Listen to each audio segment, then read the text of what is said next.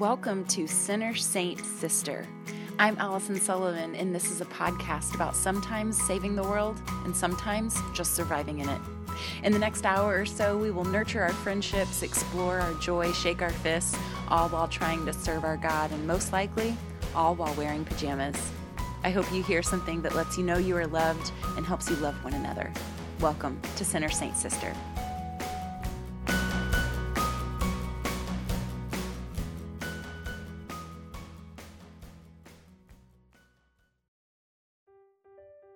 I called the summer my third was born Summergeddon.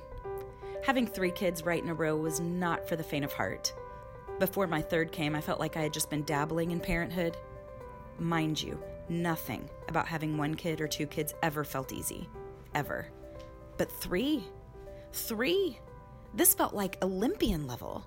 This was no joke. Just getting them into the car felt like an athletic event. An athletic event that I was terrible at. I would get everyone fed, dressed, with snacks in their hands, and into the car for an 8:20 a.m. doctor's appointment and feel like a total Olympian. I would celebrate the rest of my day with tequila shots and balloons. Fine, no balloons, but I deserved balloons. Do you want to know why? Because I live in Texas and it's hot. The chaos would vary from day to day, but one particular morning it looked like this. We headed out to the car. I noticed two giant wet spots on my shirt and I scolded myself for forgetting nursing pads again. I changed shirts. And while I changed shirts, one of the kids let the dog out. And the dog saw a squirrel and took off, and I tried to care, but I couldn't. Hopefully, she would come back. We had been good to her. I put Amelia's shoes on for the third time, and I started the car so I could put Blaze in.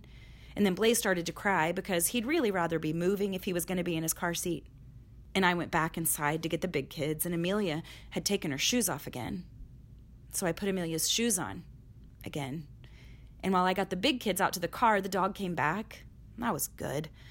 I went to lock up the dog, and when I came back, Amelia had gone inside the house, and she had gone inside the house and taken her shoes off. So I put her shoes on, and I went back to the van, and as I walked to the van, she screamed and cried and fell to the ground that I was not waiting for her. So I wait for her and while catching up with me, she tried to juggle the toys that she hoarded daily an old phone, a pink plastic pig, her baby, a puzzle piece, and a golf ball, which made waiting for her extra, extra go to my Zen place challenging. But at least her shoes were on. When we got to the car, Silas was talking a mile a minute already, insisting on being the one to be buckled in first, and begging could we please watch Sleeping Beauty instead of Veggie Tales on the DVD player, and wanting to know if guards wore capes or just helmets and shields, because he thinks they should really have capes too and swearing that he doesn't like fruit snacks anymore. The snack sitting in his lap. And Blaze? Oh, he was still crying, but not louder than me, because as I put the car in gear, I noticed that my skirt, one of the only articles of clothing that still fit me, showed my legs that I just realized I had only shaved one of. Awesome. But in addition to all of that, it was 102 freaking degrees outside. Yes, at 8 a.m., 102. And I was pretty sure that index thing like tripled it or something.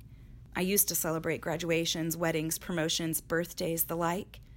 Now, I was just getting some kids in a car. And church was a different Olympic event altogether. The first month Blaze was here, still Summergeddon, he slept through church, so things were manageable. But once we entered zone defense in the pews of our solemn mass, oh my, it was catastrophic. I mean, even with Chuck E. Cheese bribes, my kids could not get it together. I think the big kids smelled our fear instead of just the smell of a church. You know, the old book, new carpet, old lady perfume smell of a church. And they pounced. It was disastrous. I mean, people around us smiled because they weren't us. You know, the old people, they smiled smiles of nostalgia, and the young parents smiled smiles of admiration, and the college kids we went to church with, they smiled smiles of amusement, while our kids acted like utter fools. All of these smiles were mixed in with a little sympathy and a lot of bless your heart. One week in particular, we were leaving and we broke the news to the kids that we would not be going to Chuck E. Cheese. And I realized something very, very sad. I realized that I really wanted to go to Chuck E. Cheese. I really like skee ball and cheese pizza and that little production they put on. It might be the closest I got to live entertainment for a while. I mean, this could have been a nice night out on the town. But no, Silas had to laugh hysterically at the woman singing the responsorial psalm and Amelia had to get stuck under the pew in front of us and ruin it all for me. Summergeddon was the closest I had ever gotten to needing medical attention for depression. I got the baby blues. And not just for a day or two, but for a couple of months. My symptoms were this not talking to anyone, and there were no exceptions. Jesus could have called. And lots and lots of crying. Crying. Crying because we ran out of milk. I really wanted cereal, and so did the kids, and I considered using breast milk for our cereal, and I cried, wondering what kind of person I was. Crying because Seth would never get the chance to carry and deliver or feed a baby with his body, which was such an injustice. I asked him if he was jealous or sad about that, and he easily answered no. I cried, wondering what kind of person he was. Crying because the dog wouldn't use the bathroom outside. I had to walk her on a leash in our yard because if not, she would chase and catch an armadillo, and I couldn't deal with that. And I was walking in circles with this dog, and it had been 10 minutes already, but the dog was unconcerned, still walking in circles, sniffing, and occasionally squatting to pee a bit, but then deciding right before it came out that she didn't like that spot either. And it took everything I had to not kick her in the ribs. I cried, wondering what kind of person I was crying because somehow it came up in conversation that farmers separate mama cows from their baby cows and they moan all night for each other.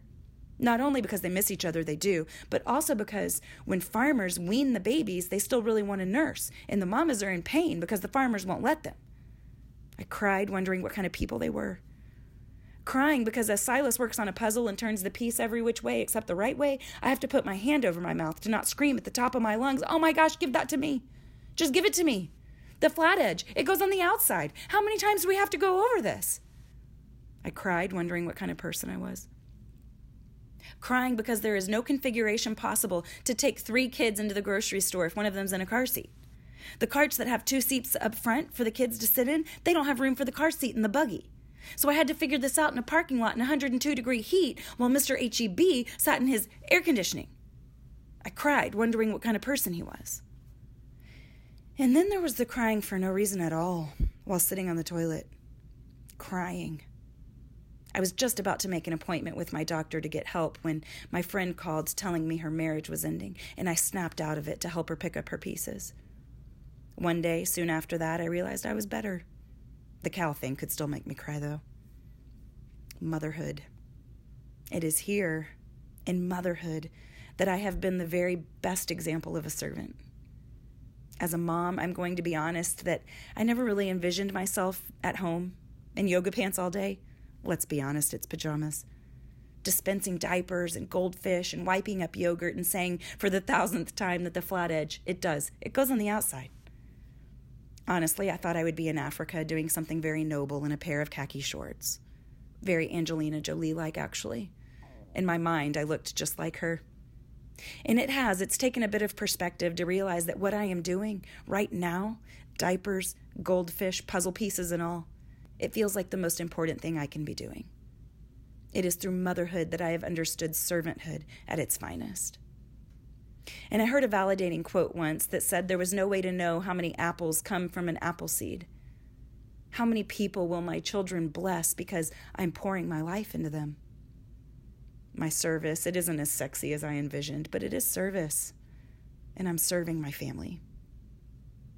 We are all beautiful women, uniquely gifted, divinely inspired, the crown of creation, and frankly, his finest work. We have different triumphs and traumas, different callings and missions. And what degrades you might empower another, and what empowers me might degrade another, because how could there possibly be one way to be something as beautifully complicated as woman? There's not. But what has potential to suck the air out of the room at a dinner party? Asking a woman what she does for a living. This question can make us feel everything from shame to pride to embarrassment to superiority. Why do we do this? If a mom works outside the home, why does she feel judgment from a stay at home mom for not properly sacrificing everything for her family? If a mom has embraced homemaking full time, why does she feel judgment from her working counterpart for taking an easy way out? It's so silly to think that because a woman prioritizes her home that she's fiercely opposed to outside work. It's also silly to assume that because a woman works outside the home, she looks down her nose at work inside the home. These are dangerous presumptions to make. These are unkind presumptions, and they create dangerous divisions in the body of Christ. Ladies, our opinions and our indignation are not some clever new invention to be used to shame others into our way of life, to make them do it our way, or even worse, to feel better about ourselves. Because isn't that what this is really about? The tenderness that we keep around our motherhood, the nagging fear that maybe we aren't doing enough, that we aren't doing this right. This child that we've been given, we've never cared about anything else so fiercely this thing called motherhood that can make our hearts soar and crash and then soar again. Isn't this the real question? Isn't the real question, am I faithfully obeying God? How God has called me to be my most beautifully feminine self. What is my way, God? What is the way you have given me to celebrate my womanhood? It's true that our faithfulness requires a kind of death, a death to self. Yet, as Christians, we know that death leads to life. We also know that death might look different from person to person, but in every case, no matter how we are called, it is an act of the gospel. So, I spend time dispensing goldfish and hanging out in a baby pool and finding the perfect princess dress and explaining that lipstick goes on your lips, not your eyelids. And as chaotic as our house can be, we laugh in it more than we do anything else. And because of that, it feels like the greatest gift I have to offer. Because God is a miracle worker, I'm able to do ministry in ways that suit me outside my home. As much as I yearn for more hours on more ends to write and read my life away, my kids and the paraphernalia they leave around my house certainly keep my feet on the ground, which is exactly where they should be.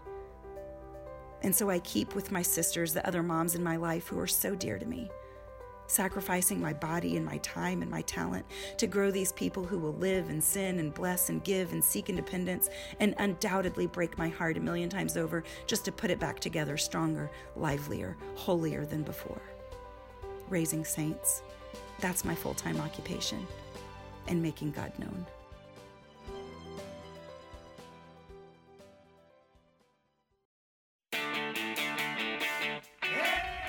From the book of Hebrews, God is not unjust.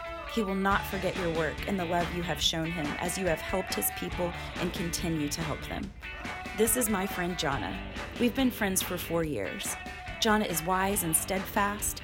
She always seems to know just what to say, and she loves her God with a love that is service oriented and sacrificial.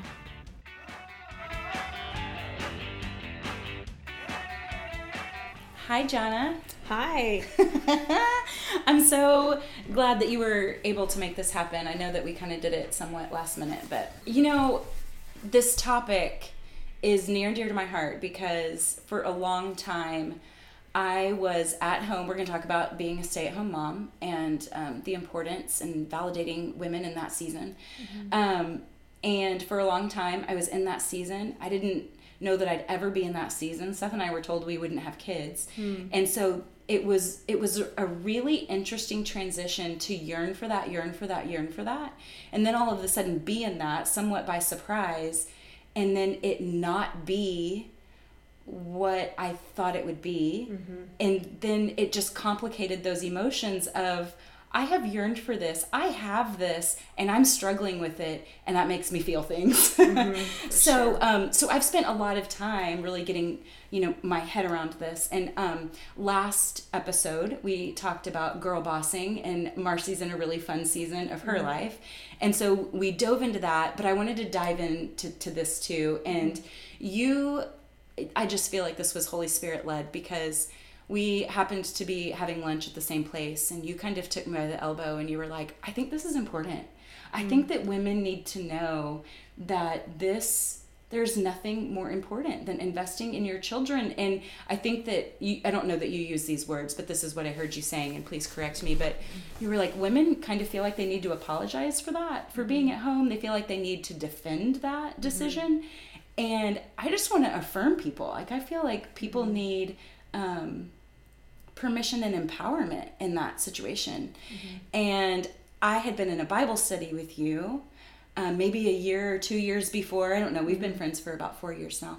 Um, and everything out of your you are one of those people that when you talk it's like hold on don't don't say anything else i need to write that one down so the combination of knowing how wise you are and how holy spirit inspired your words can be and then you revealing that passion of yours that day in Salata, I'm like, I've got a person for this podcast and I'm not letting it go. So I hunted you down and you agreed to be here, and I can't thank you enough. Oh, well, you're welcome. When I saw you that day in Salata, I thought, I need to go tell her this, but I don't want her thinking I'm just trying to get on her show. Oh, no, I don't But I don't um, I, I really I just wanted you to know, keep doing what you're doing, but encourage the moms out there. Keep encouraging the moms. Yeah. Um, yeah. That what they're doing is important. Um, tell us, if you will, about just introduce yourself to listeners. Mm-hmm. Tell us about your mom journey. Well, um, again, I'm Jonna Johnston, and I was raised in far west Texas, close to El Paso. So my mom was a stay-at-home mom with us. I have an older brother and a younger sister, and um, when I look back on my childhood, I have good memories because uh, a lot of family around, and I just I appreciate what my mom did for us. She was always there, you know, and um, let's see, and then I came to A and M, class of uh, 01. Uh, didn't date anybody until I was out of college, and I uh, was introduced to Bill, and we started dating. Um, anyway, I got married uh, a couple of years later, had our first kid, and um, I'm really thankful that the way the Lord He gave us wisdom and just grace, even financially, to make that work. I know some people that's not an option. for 'em, Absolutely, but we can look back and see the fingerprints of God. Um, making a way for me to be able to be a stay-at-home mom. Now I have three kids. Um, we're about to have some birthdays, so it'll be 13, 11, and 8. Mm-hmm. We're kind of in a different season than having all littles, but I find myself like if I'm in a doctor's office or something and a mom comes in with several little bitty kids, my heart just goes out to her. I want to open the door for her. I just want to run over and tell her, "Good job." Yes. You know, if you see a young mom in the grocery store just Yes. good job. I know what it took to get here. Yes. It was a lot. It was you know. I mean, your nerves are probably going to be strung out by the time you leave here. Yeah, You know, yeah. good job. Keep going. You know. Yeah. Yeah. Um, Well, and you know, like I was mentioning earlier, that, you know, I, I wasn't sure that this would ever be my situation. When I say this, I mean being at home with a house full of kids. I wasn't sure that that would ever be my situation. And I think that um, I had certain expectations of that because I was mm-hmm. yearning for it for so mm-hmm. long. I had romanticized this idea, and mm-hmm. our expectations play a huge part in our happiness, I think. And dude, nobody can derive accurate expectations of what motherhood is. Um, what did you think as a young person that this was going to be like, and then what is reality for you? yeah. I've always been pretty independent and kind of. I was probably a little bit more career driven, although I knew I wanted to have a family. Um, I think I knew it wasn't going to be perfect. I just kind of thought it would be a little bit easier. Yeah. You know, I, I liked kids and stuff, uh, but like it's all the time. It's all the time. all the time. And my description of motherhood, especially the early years, is like boot camp. Yeah. It's boot camp for life. And nobody can prepare you for the lack of sleep. It's just I was hard. Mm-hmm. not prepared for that, which is an instrument of torture. Let's be honest. Yes, it is. so okay so so the never ending of it all i will never Mm-hmm. forget laying in bed and it was this was kind of newborn season Mm-hmm. like maybe i had a toddler but there was a newborn in the picture and the reason i remember is because my what i was wearing to bed was sopping wet with breast Mm-hmm. milk. And i'm watching my husband get ready and he's just clean as a whistle. And he's putting on a suit or at least something nice. Mm-hmm. and i know that he is about to go walk into a building with and he's going to experience prestige. And people are going to ask his opinion and people are going to be cheerfully saying good morning and he's probably going to have a lunch and mm-hmm. eventually by the end of the day he is going to walk underneath an exit sign mm-hmm. and be done mm-hmm. with whatever that was. And I and there was probably some postpartum things happening in this moment, but he left and I just sobbed. Just the way that I knew my day was going to go. I was going to be changing diapers and dispensing goldfish.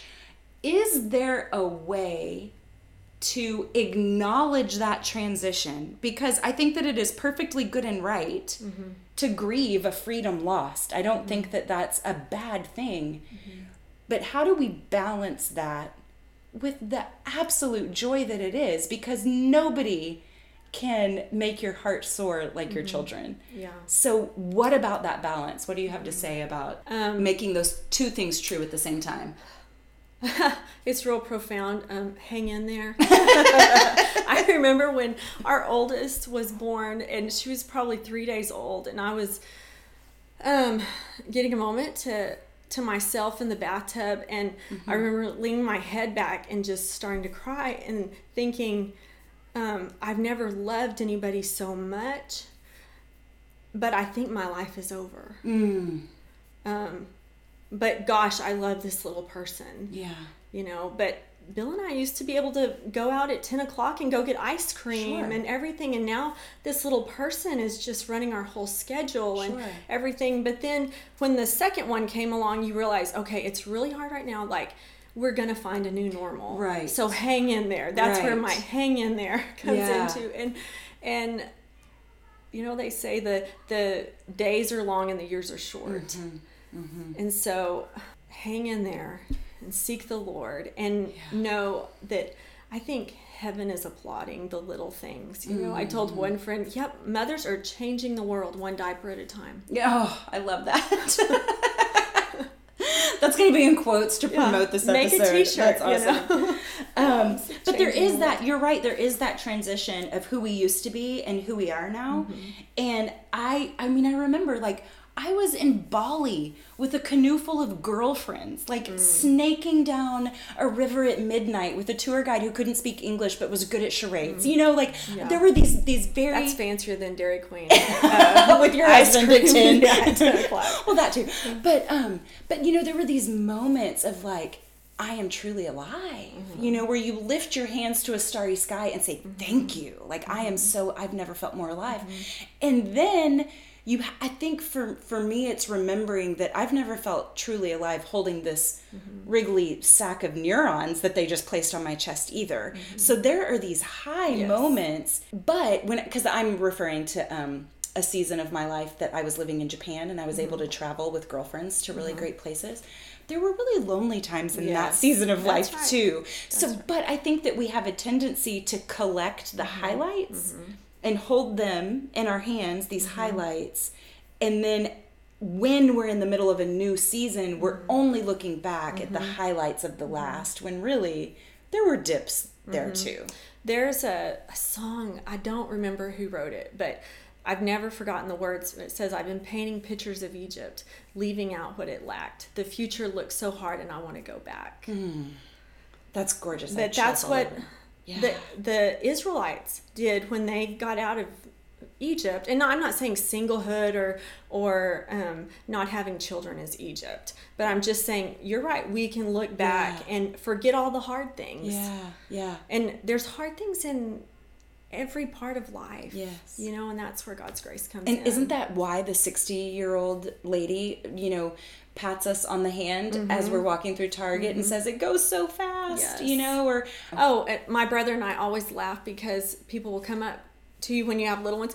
Oh, just enjoy yes. it. It just it goes so fast, yes. and you want to turn to them and go, "You promise."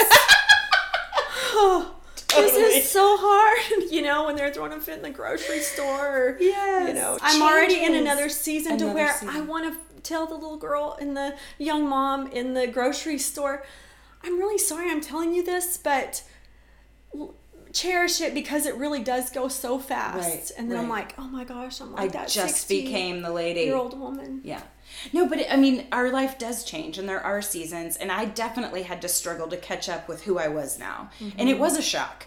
Um, I feel like when it comes to stay-at-home momming, there are kind of two camps of, of women. Mm-hmm. Um, and then there's working women. So, so you have you know working women you have working from home women Mm-hmm. you have stay at home momming. Of the stay at home mom circle i feel like that circle could then be divided into women who have made a decision who perhaps had a career wanted a career have made a decision to put that on hold for Mm-hmm. a moment in order to do this thing the way that they want to do it.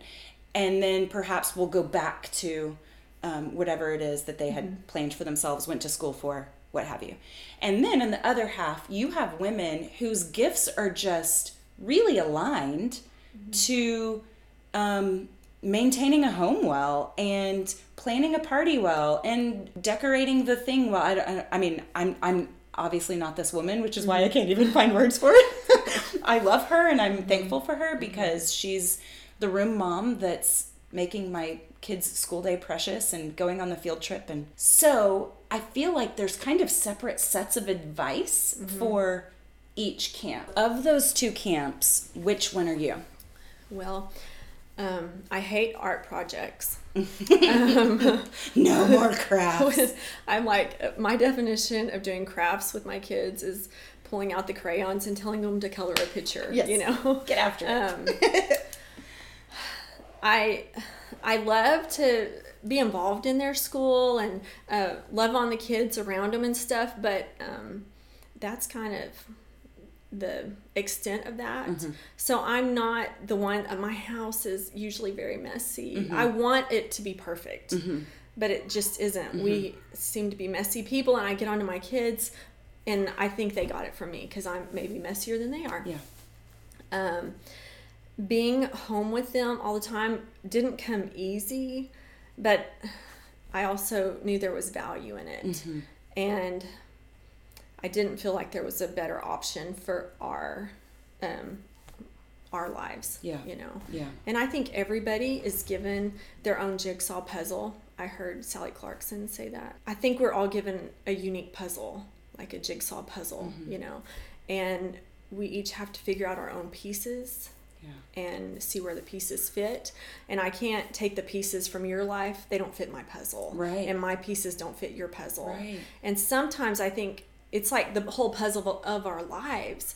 There's some pieces of my puzzle that won't come till maybe 20 years down the road. Wow. So I good. don't need to try to cram, find those pieces and make them fit right now because they're not meant to be put in right now. That's so good. know? It's like that slow work of God thing where mm-hmm. I feel like He has so much patience and we mm-hmm. really don't. We're trying to live five lifetimes, like mm-hmm. all right now. And and I think it's Start important to new. note. I want to tell everyone that we don't have an unlimited capacity. We need to get honest with ourselves about that. I kind of think of like you can look on the storage uh, on your phone, and you can kind of see the available storage left. And sometimes I think we're at a place where there's not much left. Yes, the grace of God can always come in and give us strength. Yeah. But to keep adding to our plate because we think we're superwoman, like stop. Right. There's not enough storage. There's not capacity for that. Yeah. Um, Why are we doing when your kids are real little. Yeah. You know, Yeah. like the emotional energy it takes and the physical energy, it's just a season that where you're at kind of full capacity Right. without a lot of other things. As they get older, sometimes you have a little bit more bandwidth. Yeah. No, but I think really we need to give ourselves some slack. Mm-hmm. when We don't arrange our lives around Yeah. our life. We pretend like it's unlimited. yeah. So what's the reason for that? What's going on? Why do we do that? I think we're comparing ourselves. You know, I may look and see what you're doing and think, oh, I'm not doing that. But on the other hand, there may be things I'm doing you're not doing. Absolutely. Right. You know, so we all fill our plate differently. The other thing is, it's a strategy of Satan to discourage us Yes. and to sidetrack us Yes. and to steal our joy. Mm-hmm. You know, to Yeah. steal us, um, steal us away from enjoying our kids and enjoying our family Mm-hmm. because they are a gift. And I Mm. have to remind myself that sometimes when you're frustrated or things aren't going the way you want, I think sometimes you just need to stop and look at them and go, Lord, thank you for this gift. Yeah. So this little let's- boy or this little girl is a gift. Is a gift. They are not a burden. They are a gift. It's good. And it's okay to have to repeat that mm-hmm. because our words We're can human. shape our thoughts and our mm-hmm. thoughts can shape our emotions and our emotions can shape our actions. Mm-hmm. And it's okay to, I think it was Beth Moore was talking about using scripture to like re wallpaper the walls of your mind to just speak truth to start to affect how we're we're living this out.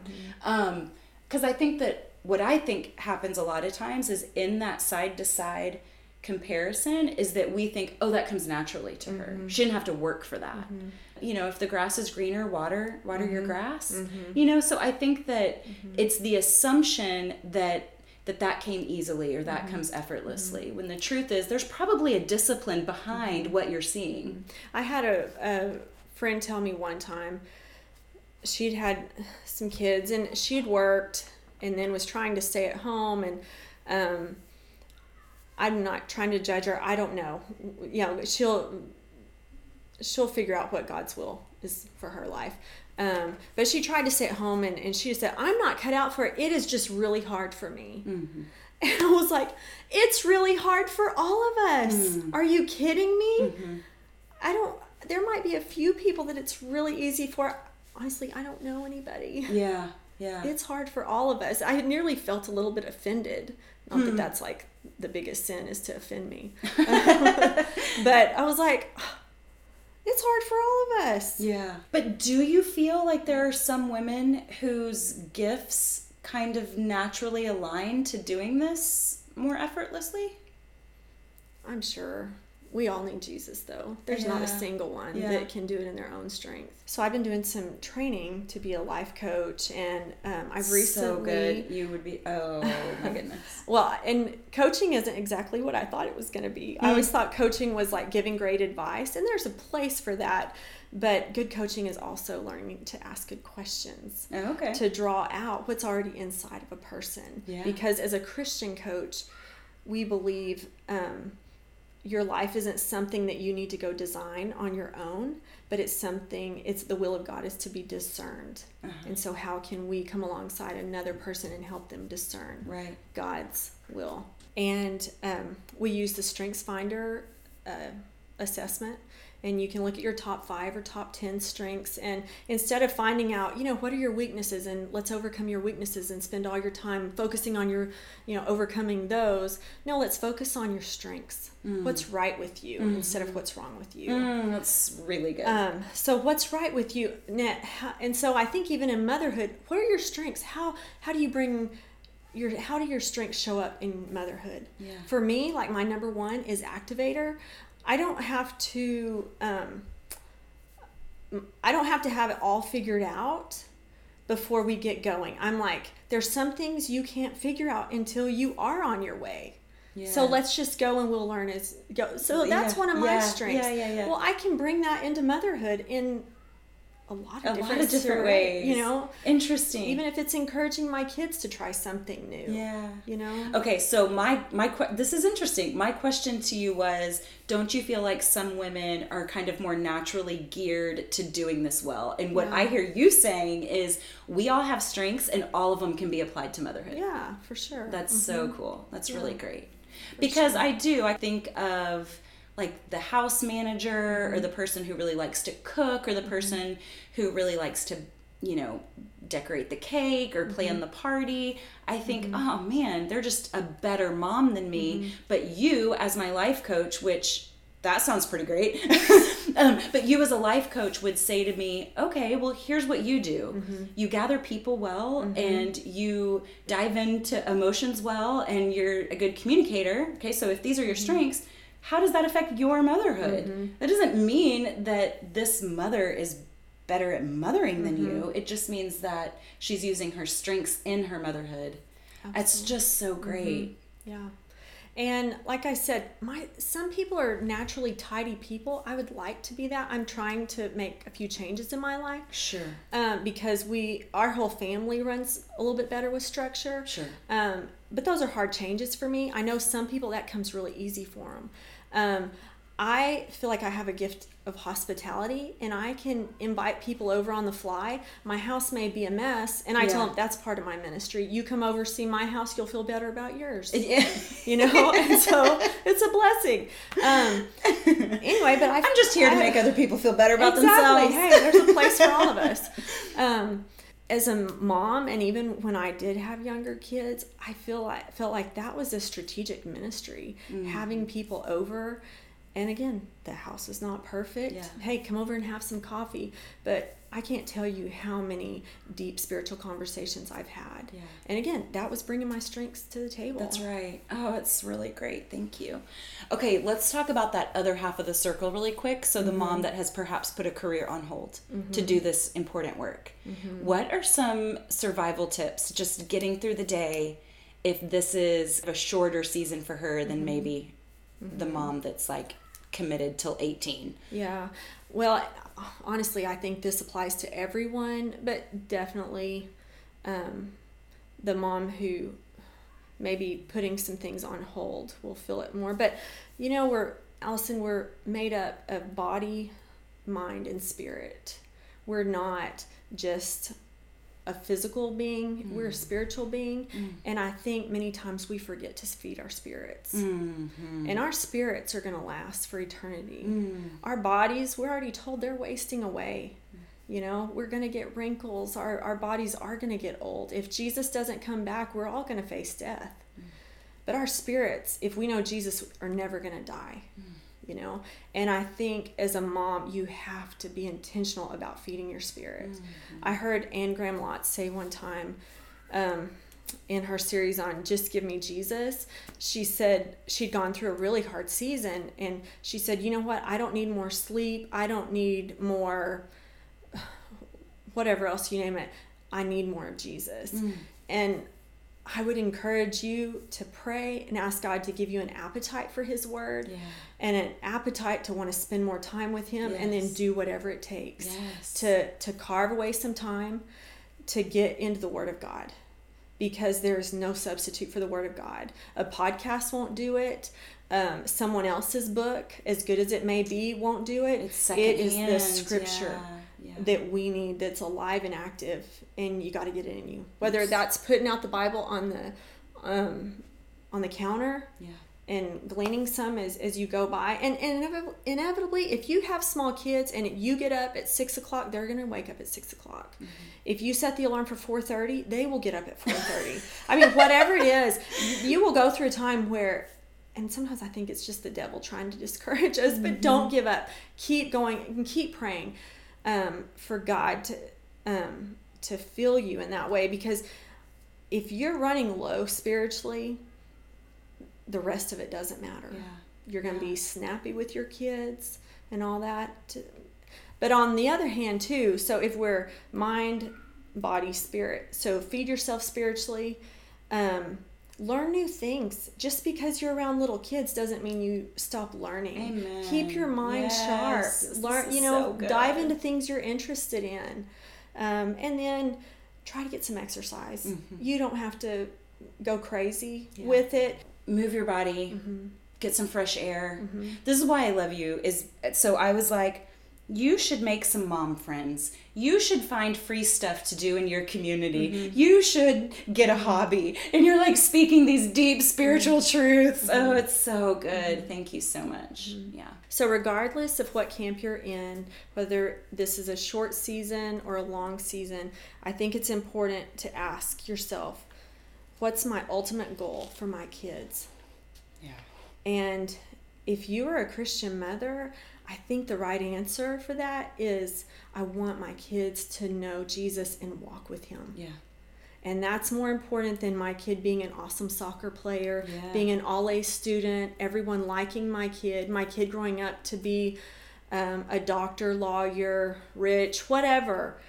All that, again, is going to fade away. right And we're living in a really crazy time. Our kids need to learn to walk with God. yeah So if you can kind of have a long range goal too, when you're at home with them all the time, Lord, help me to pour into these kids Yeah. the eternal things. Yeah. Help me to teach them how to pray. Help them.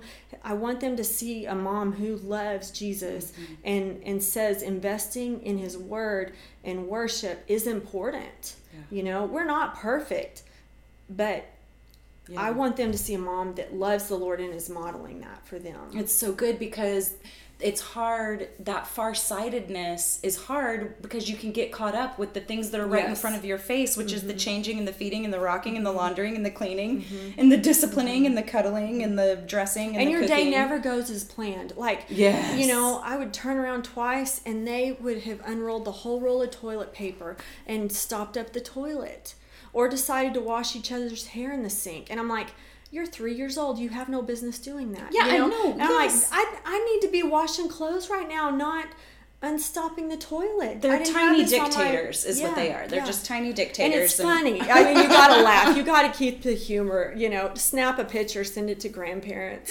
That's another survival tip. You know, Yes. Keep, stay lighthearted.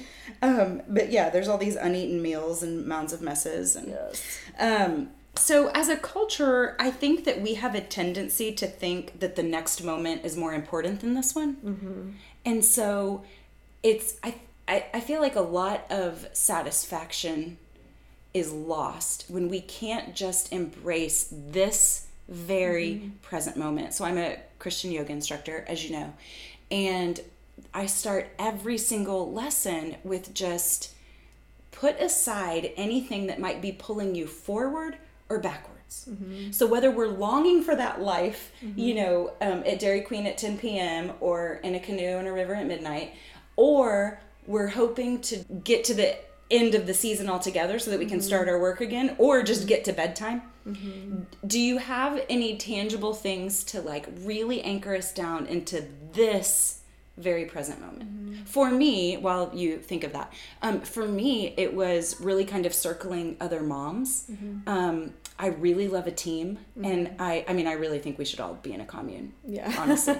um, but and in this, and it's really even part of the podcast. It's part of why I decided to do that. I mean, I'll speak and write if God like makes me or asks me to. I'm gonna try not to ever say no to God. Um, but it's very solitary. Mm-hmm. But the podcast is so mm-hmm. collaborative, and I love a mm-hmm. team. And so there was something for me about being with other women and us parenting together that really made it um, easier for me to just laser in on those sweet, sweet moments. Is there anything for you that helped keep you present? I think one of the best reminders for me when things are feeling overwhelming or um, I'm struggling is that this is holy work. Mm-hmm. What we're doing is mm-hmm. holy work. You know, Jesus said, if you give a cup of cold water in my name to someone, you know, he's blessed, he's mm-hmm. honored. And I think, gosh, if it's the attitude in which I do things is what whether it honors Christ or not. It's right. not how big the world thinks it is. Right, I think when we get to eternity, we're going to look back and see that some of the small things were really the big things. Oh, it's so, that's and the so big good. Yeah. things were really the small things. Oh, that's awesome because the Lord is not concerned with our ascension, and our kids don't even know what that word means. oh, that's wonderful. Um, so, why do you think that a lot of stay at home moms?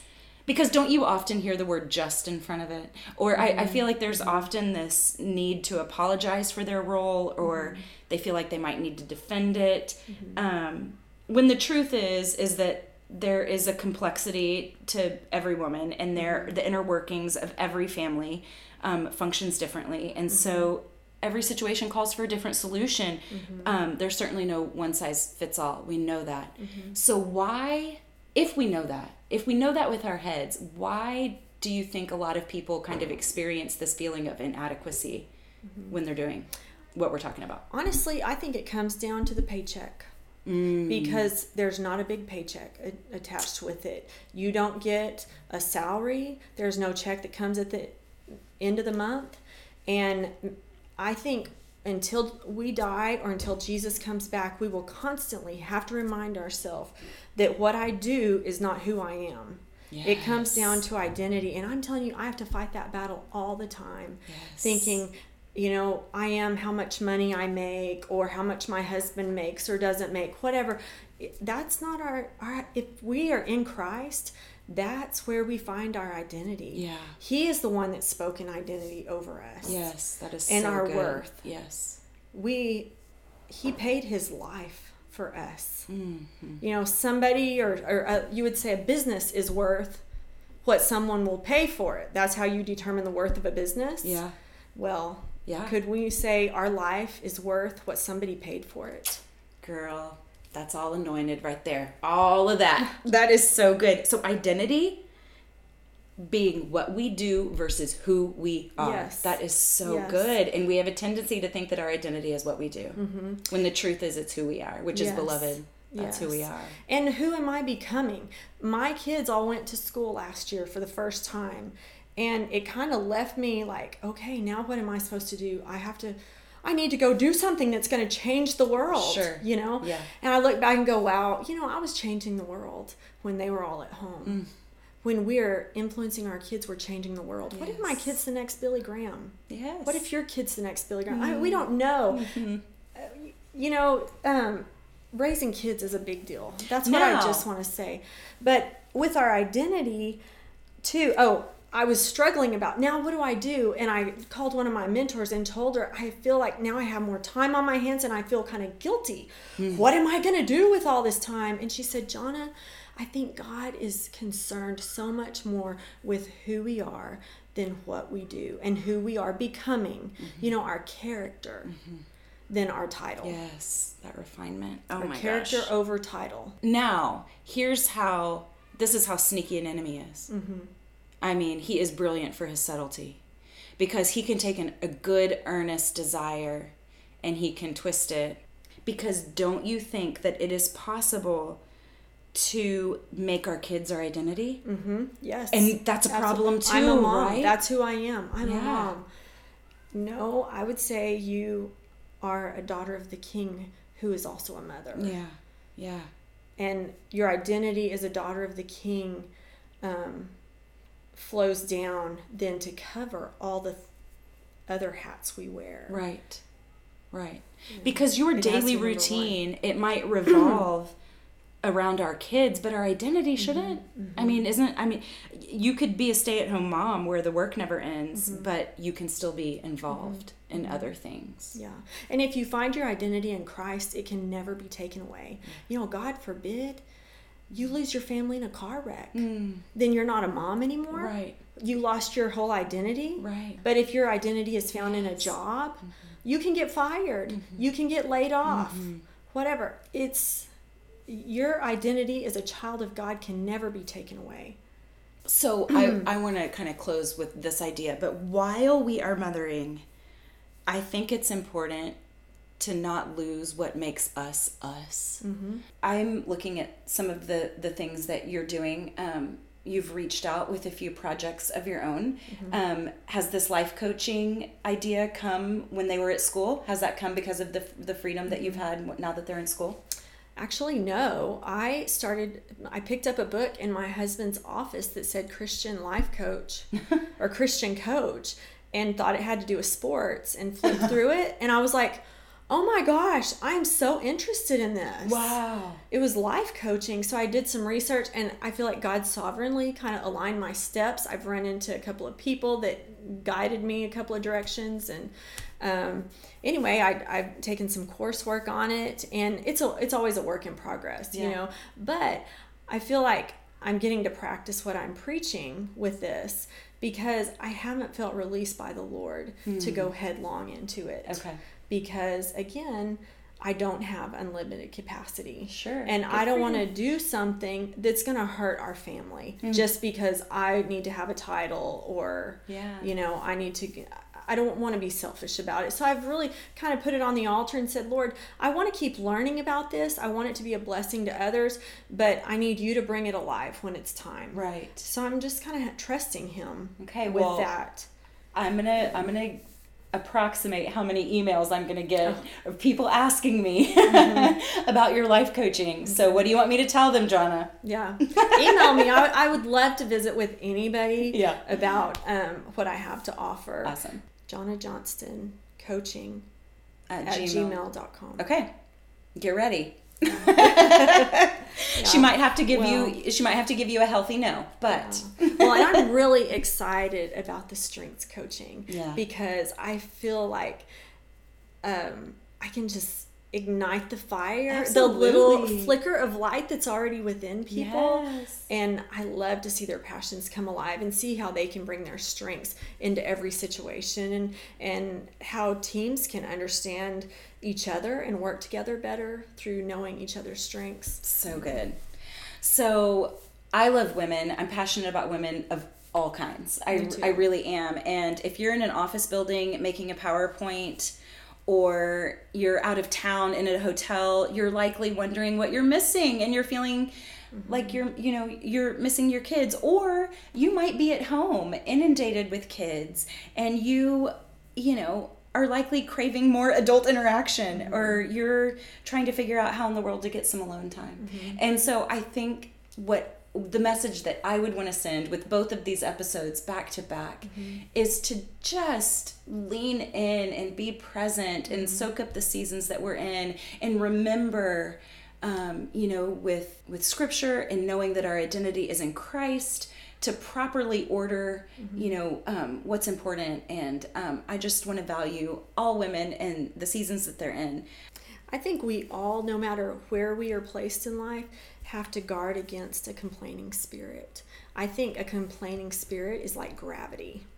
It we constantly have to deal with it and the way to rise above it is gratitude and giving thanks to the lord yes. you know when you read through the new testament and paul's letters give thanks in all things for this is the will of god in yeah. christ jesus yeah and many of us i heard a um, someone on a podcast just the other day say 100 years ago men would ask how can my life glorify god now we've started asking what's god's will for my life mm-hmm. and that's a subtle wow, difference yeah. but i think it's a that's that's big yeah and so maybe we need to go back to yeah. saying how can my life glorify god wherever you are you can glorify god and that i think in and of itself is the biggest thing we can do this is like my fifth set of chills.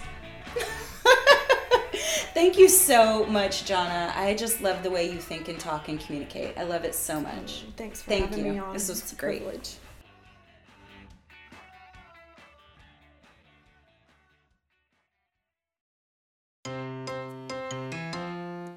My best friend and I certainly don't have all the answers, but that's never stopped us when it comes to matters of the heart from trying to comprehend, evaluate, analyze, apply, and synthesize. Wait, is that Bloom's taxonomy? I knew we were onto something. This is me, my best friend Kristen, and your questions. We are recording. Hi, Beefy. Good morning. I am loving this new way that we're recording. I see you. We are so high tech. I get so impressed with us every time we figure something out. Um, we're like rocking earbuds. We can see each other. We're having coffee together, right? together. I hear you good. All technology is fabulous when it's fabulous. yes. It's hateful when it's hateful. exactly. Exactly. Um, okay, let's. You have such an interesting mom journey as far as you know balancing um, work and home and those seasons so can you tell our listeners um, what can you tell our listeners the path you have taken? Sure. And just to be clear, I feel like I'm still on it, figuring it out every day. But um, my story started when I was five years old, and I decided that I was going to be a lawyer and then a politician and then the first female president of the United States. Clearly. And, um, mm-hmm.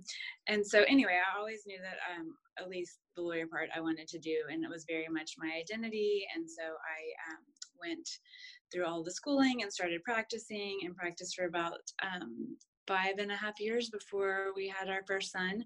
And then uh, when he was a year and a half, I just um, felt like I needed a change. And after a lot of prayer and after a lot of um, big answered prayers in ways that I couldn't keep um, avoiding, I felt like I knew what I needed to do. And it took me about six months to give myself permission to do it, which was just change course and do something different um, and not be a 300% lawyer. And so I stayed home um, for actually just a couple months, I think, um, where I was solely staying at home. And then I started working part time at our church very unexpectedly and ended up doing that for almost five years. But it was still um, really part time. So I got to, I felt like have all the benefits of being at home um, while a really flexible part time schedule at church. And then after a five year break and another kiddo and um, a foster kiddo in the mix, I went back to the practice of law, but I do it now um, part time, about like 15 to 20 hours a week on average. Um, so I feel like I've gotten to experience a lot of the things, a lot of the different um, ways that different women do it, and I'm super thankful to have yeah. been able to. And who knows what who knows what's next if it ends up being full time or if I um, stay part time. Or uh, one thing that all this has taught me is to try to with my work life at least keep my hands open and be open to change um, because like i said i had i thought i had it so figured out all the way until literally i retired um, and learned pretty quickly on that that wasn't god's plan. Yes i have been so impressed with how you've been um, so malleable and prayerful about what it was that was important to you and that has shifted you know each yes in yeah. each season. Um, so this letter, this write-in from a listener, oh man, do I relate with this woman? She says, I am in the middle of raising three young kids, and everything seems to be falling apart. My marriage, my home, my body, I could go on. I would love to hear what you enjoy about being home with your children. I know that there's beauty here. I need help seeing it. Mm, I'm so sorry. That's such a familiar feeling, but it's terrible when you're in it. You know, it's that day to day where, you know, you have these big moments in life, whether it's a job opportunity or a marriage or even birthing the baby. And then you have those times in between, you know, right. and this is this is the time in between and i think that we have to make a discipline of recognizing the small beautiful things that happen in our life and it's kind of this workout for the soul but it it does require um, i think it's a skill that's cultivated and i think that it does require attention and life can be too much and maybe you don't have emotional energy or maybe you don't have mental bandwidth right now to notice all of these good things that are under our nose and so we do we have to we have to really take time to be disciplined about that and if that means writing it down at the end of the day like these are the beautiful things that happened today do that make it a discipline but i i do i understand uh, that emotion and i can say for me it was short lived it's not right. that i didn't experience that but i did i did not experience that forever. So hang in there mama. Right that's what i feel like i'm saying this lots lately.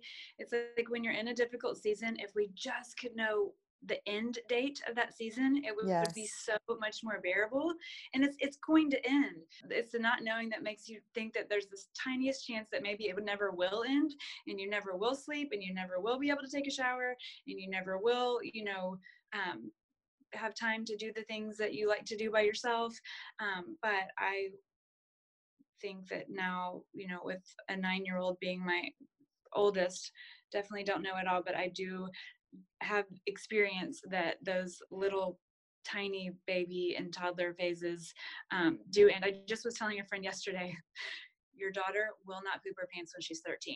I, I can promise you that, you know? And um, it's just, if you just knew that it would be over next week or in a month, it would be fine. It would be fine because these moments are precious and the uniqueness of the, of the season is precious. Um, just as long as you're certain that it is just a season.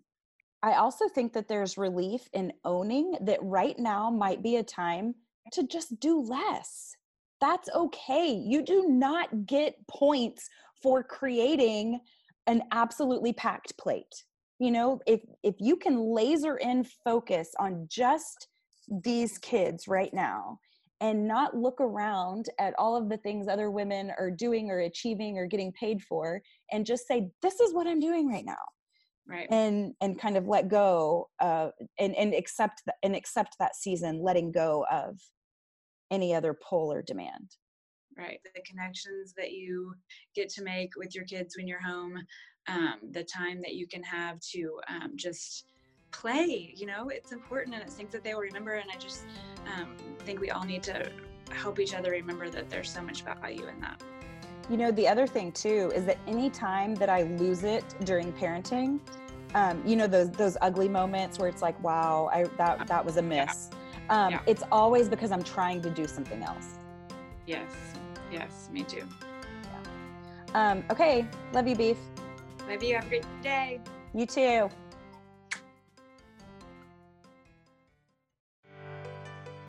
I've never met anyone like Mary. Well, technically, I've never met Mary. You see, we're internet friends, but don't let that fool you. This internet connection runs deep. Mary is so many things all at the same time. With one sentence, she can make me laugh, cry, think, and deeply, deeply feel. There's just something about Mary. You'll see. Something odd happened to me at the grocery store the other day. I was waiting alone at the meat counter for my order the fact that I was alone was pretty odd all by itself. But while I was waiting, one of the cashiers who has seen me there for years came up and said, That man, and she pointed at one of the butchers behind the counter, he just had his eighth baby. Eight! And he's still sane. Can you believe it? And she lightly nudged my arm to show that this was entirely unbelievable. She then proceeded to tell me that his own family was even larger, and one of his siblings had 17 kids, and another one had 20. Have you ever seen a family so large? I haven't. I can't even imagine. I had no idea anyone had families so large. I mean, I thought your family was really big, but it doesn't compare to that. For the record, I have five children.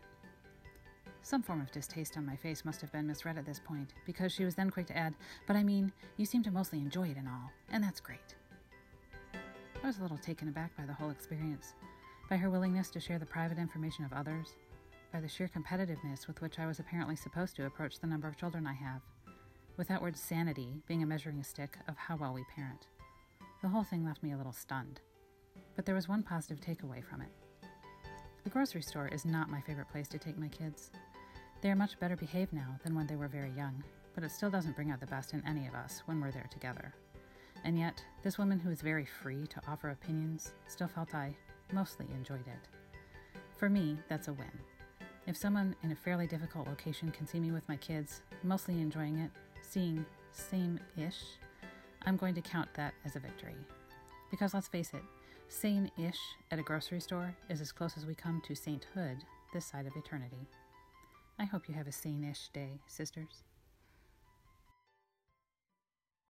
All to Jesus I surrender. Dear God, we come to you seeking you and your purposes. Above any other pursuit, God, we seek help from you to keep our eyes on the eternal and not the temporary as we prioritize our lives. There are things that we want for our families and for ourselves and for our children. And our many desires and our so called perfect plans, they can bring us anxiety. But you, God, are aware of our every desire, and your word says that when we put our trust in you first, that you will take care of everything else according to what you know is best. God, there's no limit to what you can do for our kids through us, so please help us to keep dreaming big and sustain us in the meantime. Forgive us, God, for our human imperfections of impatience and control and worry and anxiety. We praise you, God, for blessing us with motherhood in the very personal way that it allows us to know you more. Your all knowing hand pulls families together in your time and in your will, and we are so grateful. You love our children before we did. And even though it seems impossible, infinitely more than we do. So we can trust you with their lives and we ask for strength from your spirit to help us lead them to your loving arms. In Jesus' name we pray. Amen. In the name of the Father, and the Son, and the Holy Spirit.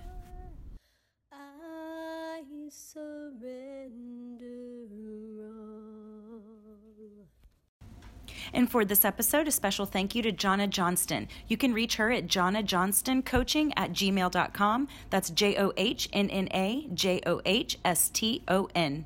Thank you also to Chan Redfield and Pamela Anthony Cutright for music. Thank you to Kristen Kelly and Mary Bishop. For more of Mary's writing, you can go to madeforordinarytime.wordpress.com.